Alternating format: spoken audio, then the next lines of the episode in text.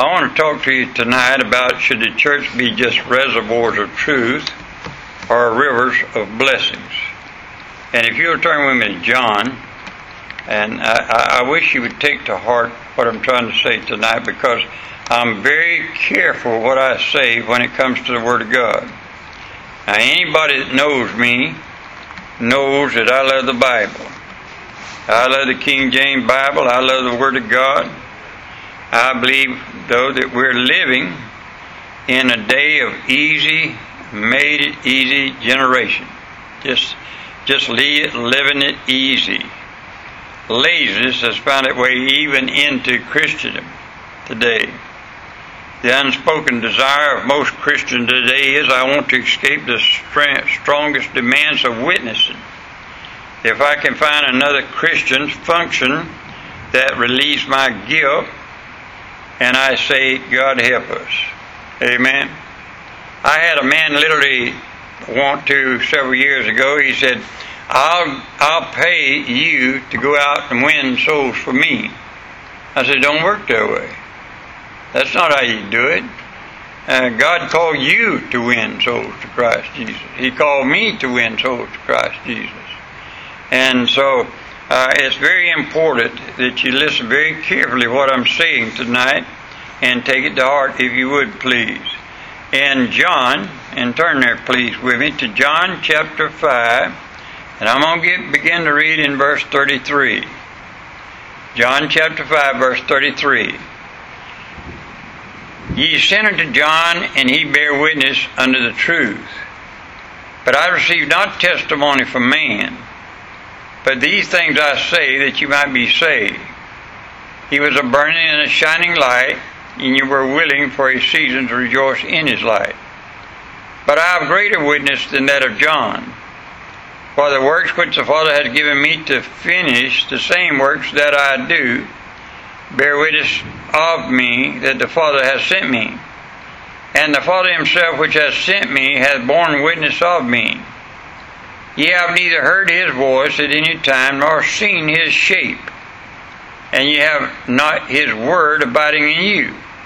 For whom he has sent, him ye believe not. Search the scriptures, for in them ye think ye have eternal life, and they are they which testify of me and you will not come to me that you might have life. Father, I ask you tonight in Jesus' precious name that you would challenge us from thy word. And I'm talking about Christians tonight, that you would challenge us from thy word to get the gospel out to everybody that we can.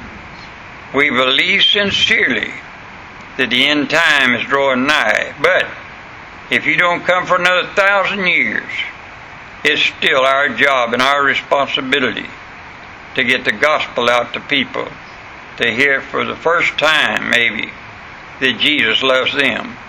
We ask you to bless tonight. In Jesus' name we pray. Amen. Now, in Psalms 119 and verse 5 said, that the Bible is a lamp under our feet and a light under our pathway. The Bible contains 66 books, 1189 chapters, 33,102 verses. And every word in the Bible is the inspired word of God the Father from heaven. The older I get, the more I thank God for the Bible.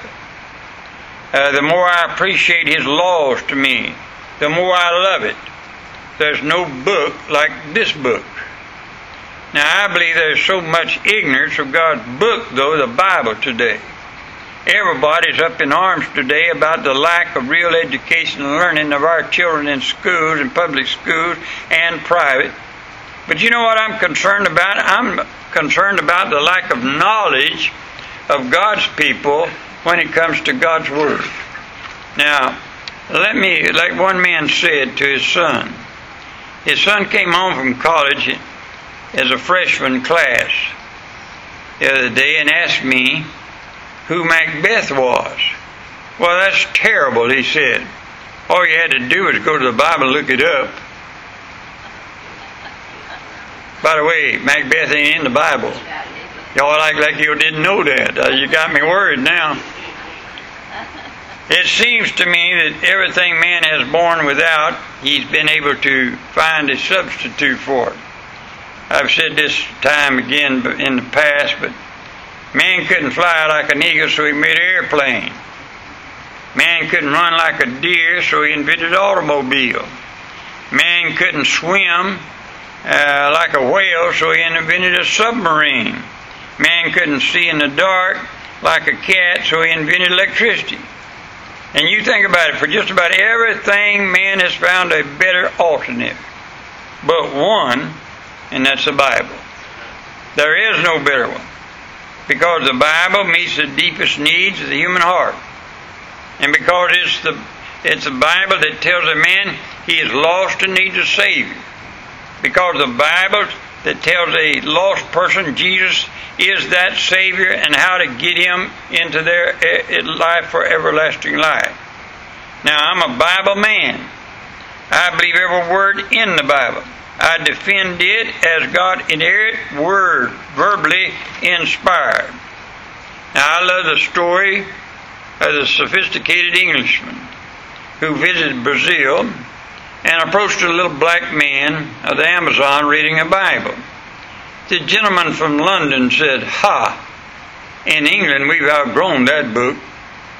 The former cannibal looked up in the ashen face of that man and said, Sir, had we outgrown the Bible here, I would have eaten you yesterday. you think about that for just a minute. One of the things I love about missionaries is sending missionaries all over the world with the Word of God and them coming back with stories of converting people.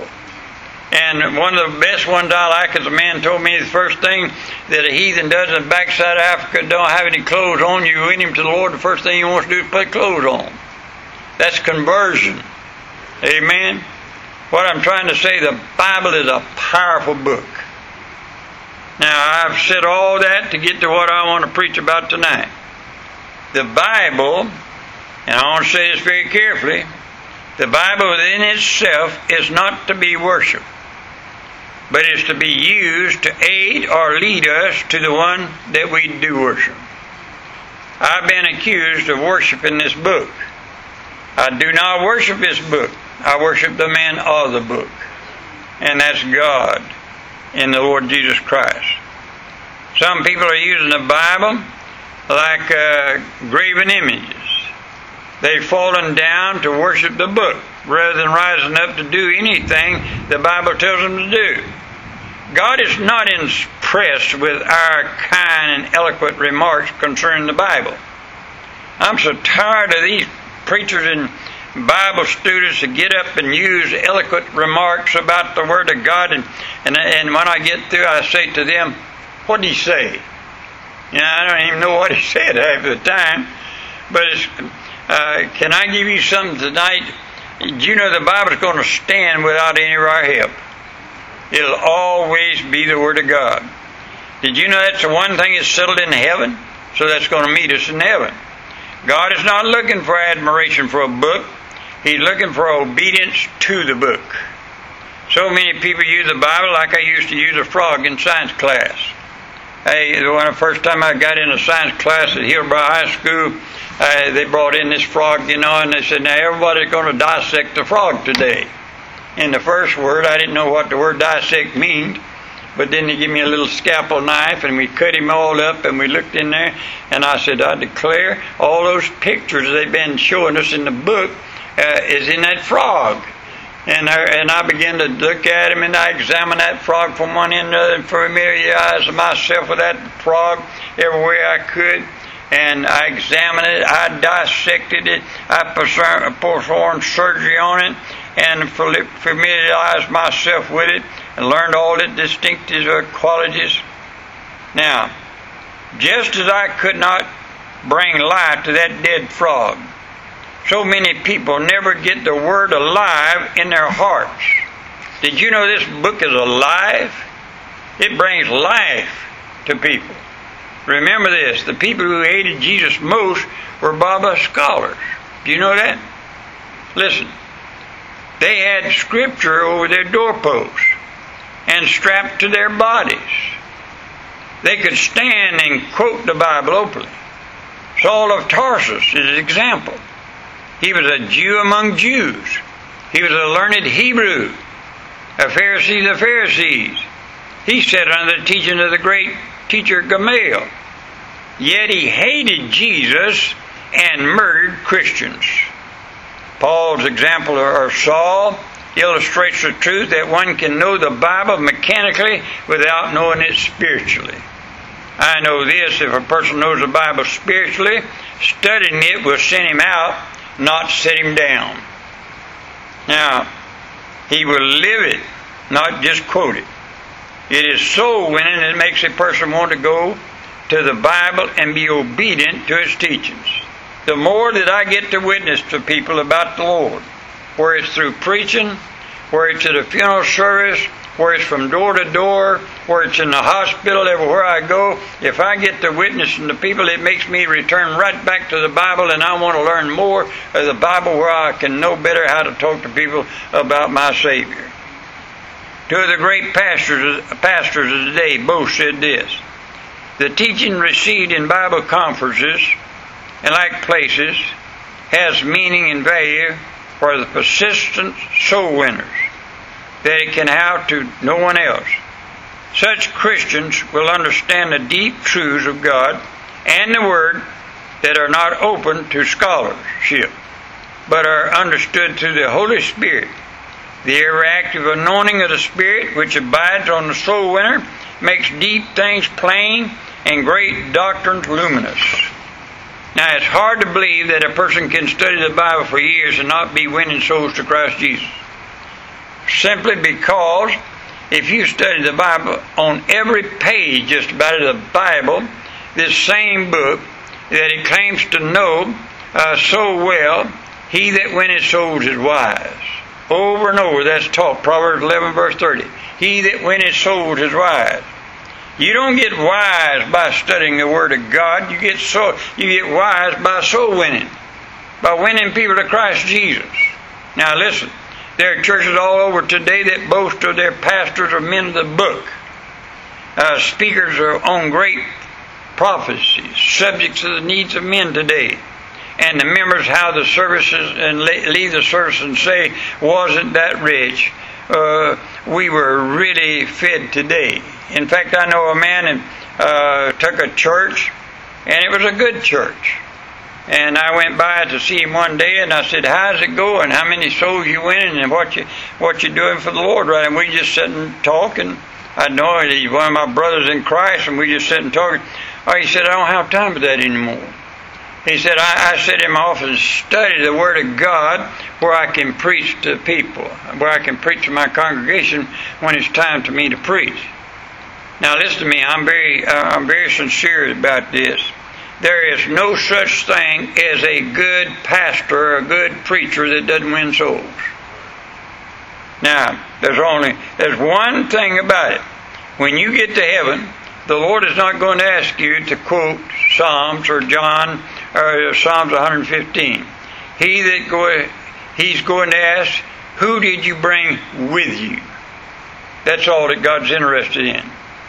I read it the other day where years before Germany began to follow insane Nazism under Hitler, the leading Protestant denomination there lost the, its evangelistic zeal, and churches became introverted sanctuaries of sacred studies. Now, their churches lost their commitment to sharing uh, their country, their country for the Lord Jesus Christ. England years ago decided just to have conferences and Bible studies. Even their Sunday schools became a place for Bible study rather than reaching the lost for Christ. And now, only 2% of the people of England attend church. You think about that. I say again to you today should our churches be reservoirs of truth or rivers of blessing? People in our churches today must be made to see that the church is not where we come to do the work of Christ. The church is where we come to learn how to do the work of Christ. I can prove this by statistics.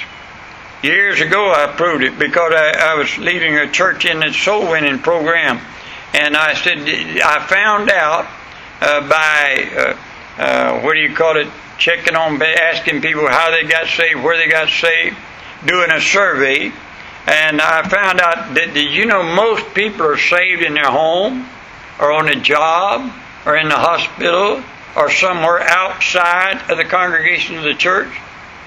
Most people that is saved is saved outside of the church.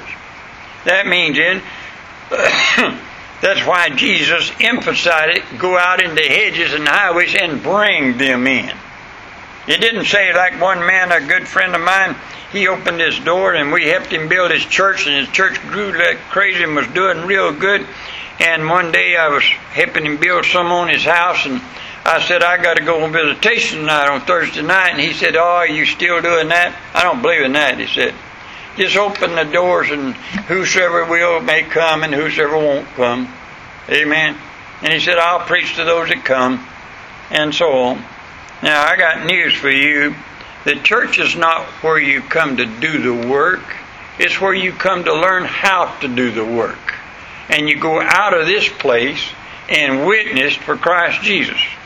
Now, it's where we, again, we are to learn of hell, we're to learn of heaven, we're to learn that God so loved us that He sent His Son, the Lord Jesus Christ, our Savior, to save sinners like us.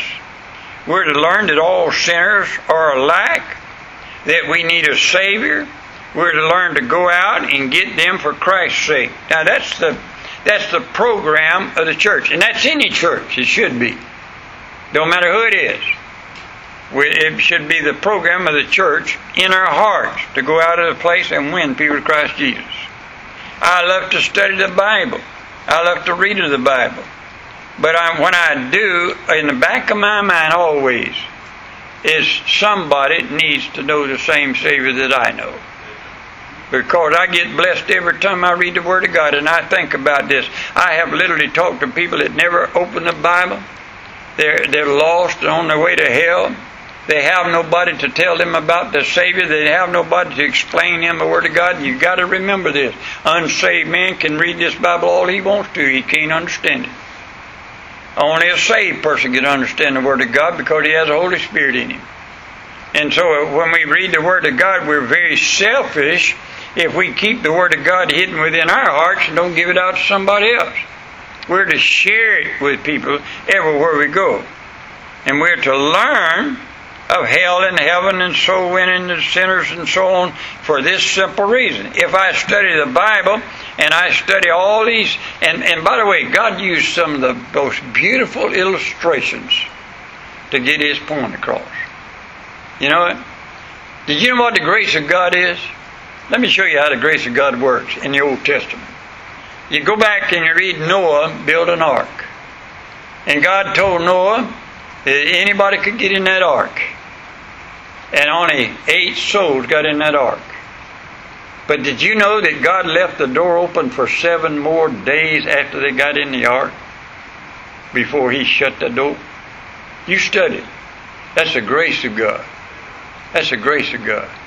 I studied that and I said, my goodness, God's grace is good. You know what God's doing? He's going to give everybody a chance. And I think about it. I want everybody to have the same chance I got. Did you know that Brother Pitts is in the hospital and he's very critical? But did you know he helped put up the tent that I got saved in? He literally helped put up the tent on the parking lot that I got saved in. Now you think about that for just a minute. Yeah, just show you how it works. Did you know that every soul that I can ever lead to Christ Jesus in this world, He's going to get part of the thanks for it? Because He got involved in getting somebody to Christ Jesus. Somebody's got to do the work. Amen? I laughed at Chuck. Uh, uh, somebody needs to pray for Chuck. He's working himself to death.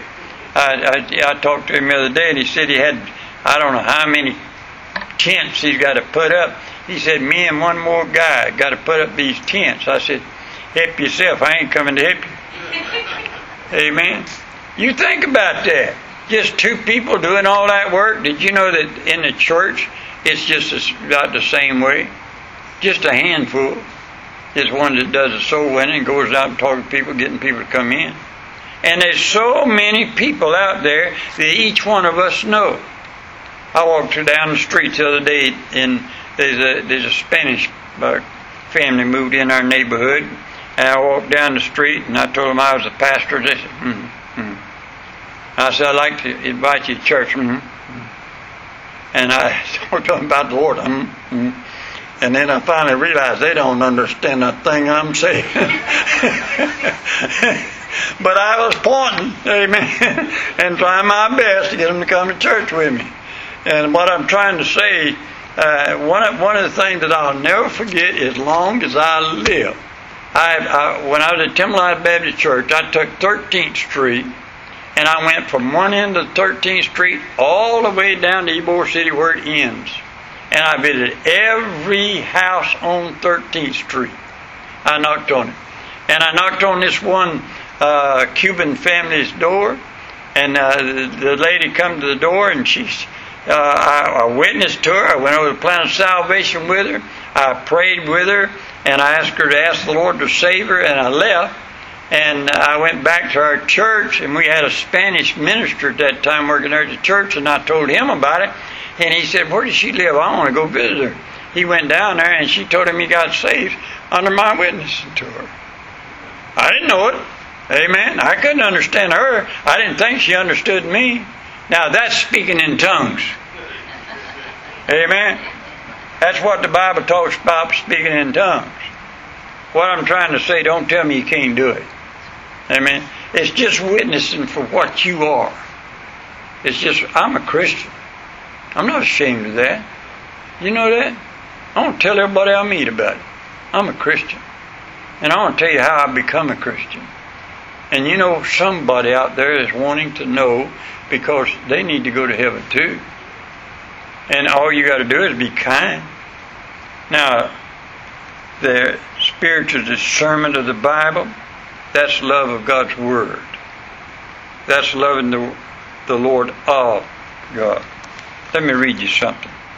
In Revelation chapter 3, I want to begin to read in verse 14. Revelation chapter 3, verse 14. And to the angel of the church of the Laodiceans write, These things saith the Amen, the faithful and true witness, the beginning of the creation of God. I know thy works, that thou art neither cold nor hot. I would that thou wert cold or hot. So then, because thou art lukewarm, and neither cold nor hot, I will spew thee out of my mouth, because thou sayest, I am rich and increased with goods, and have need of nothing, and knowest not that thou art wretched and miserable and poor and blind and naked. I counsel thee to buy of me gold tried in the fire, that thou mayest be rich, and white raiment, that thou mayest be clothed, and that the shame of thy nakedness do not appear and anoint thine eyes with eye say, that thou mayest see. As many as I love are rebuke and chasten. To be zealous, therefore, and repent. Behold, I stand at the door and knock. If any man hear my voice and open door, I will come unto him and will sup with him and he with me. To him that overcometh will I grant to sit with me in my throne, even as I also came, and am set down with my Father in his throne. He that has ear, let him hear what the Spirit saith unto the churches. Amen. You know what God said? Lukewarmness God hates. Either get hot or get cold. But don't straddle the fence. You know, I don't think you can straddle the fence. It's like I was witness to a man one day and I asked him would he would he accept Christ as his Savior. He said, No, I don't want to make a decision right now. I said, Sir, you just made one. There is no straddling the fence. You either decide for Christ or you don't decide for Christ. Amen? Everybody has to make a decision. What I want to do is give everybody the same opportunity that I had.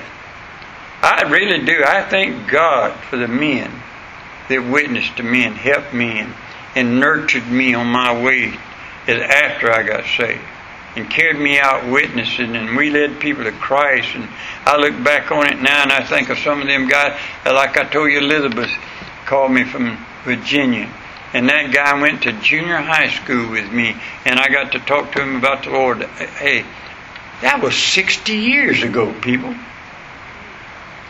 You I'm not even oh yeah I am. But I don't feel 60 can you imagine that?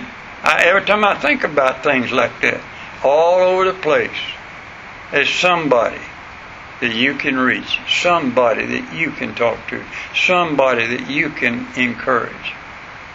You know, I was thinking today, uh, Brother Childers, his daddy and mama's not doing well right now. Neither one of them. Having it tough right now. Wouldn't it be good if somebody had one of those cards I'm talking about, had a name and just uh, called him and said, hey, we've been missing you. We're praying for you. Is there anything I can do for you? You know what Brother Childers loved, the, the, Daddy? You know what he likes? He likes conch peas. Did you know that? I found that out. I asked him. I went out in the field and got some conch peas. My wife loved conch peas. I went out and got a whole bunch of them, I made them up in little packets, and carried them by there the other day. And, and he said, Boy, that's my favorite. You know, like I'd give him a million dollars, just a little packet of conch peas. You know what he's looking for? Just somebody to care. Somebody to say, I'm praying for you. That's all. And we can do that. That's why you come to church, is to learn how to do that. And then go out and do it. Amen? Stand with me, please. Father, I pray in Jesus' name that you'll bless us as your people tonight. And Father, this is not a rebuke to anybody. This is trying to encourage every child of God to do the work of the Lord. Because the world is growing cold and indifferent about the spiritual things of this world. Lord, we love your word from one end to the other. And we do our best to live by it. We fail every day, but we'll keep on trying till we see you face to face. Heavenly Father, I pray today that you'll help us to study to show ourselves approved, or a workman rightly dividing the Word of God to those that need it. Bless us, we pray tonight, in Jesus' name. Amen. Amen. Let's sing some, please. Turn to page 12. Page 12.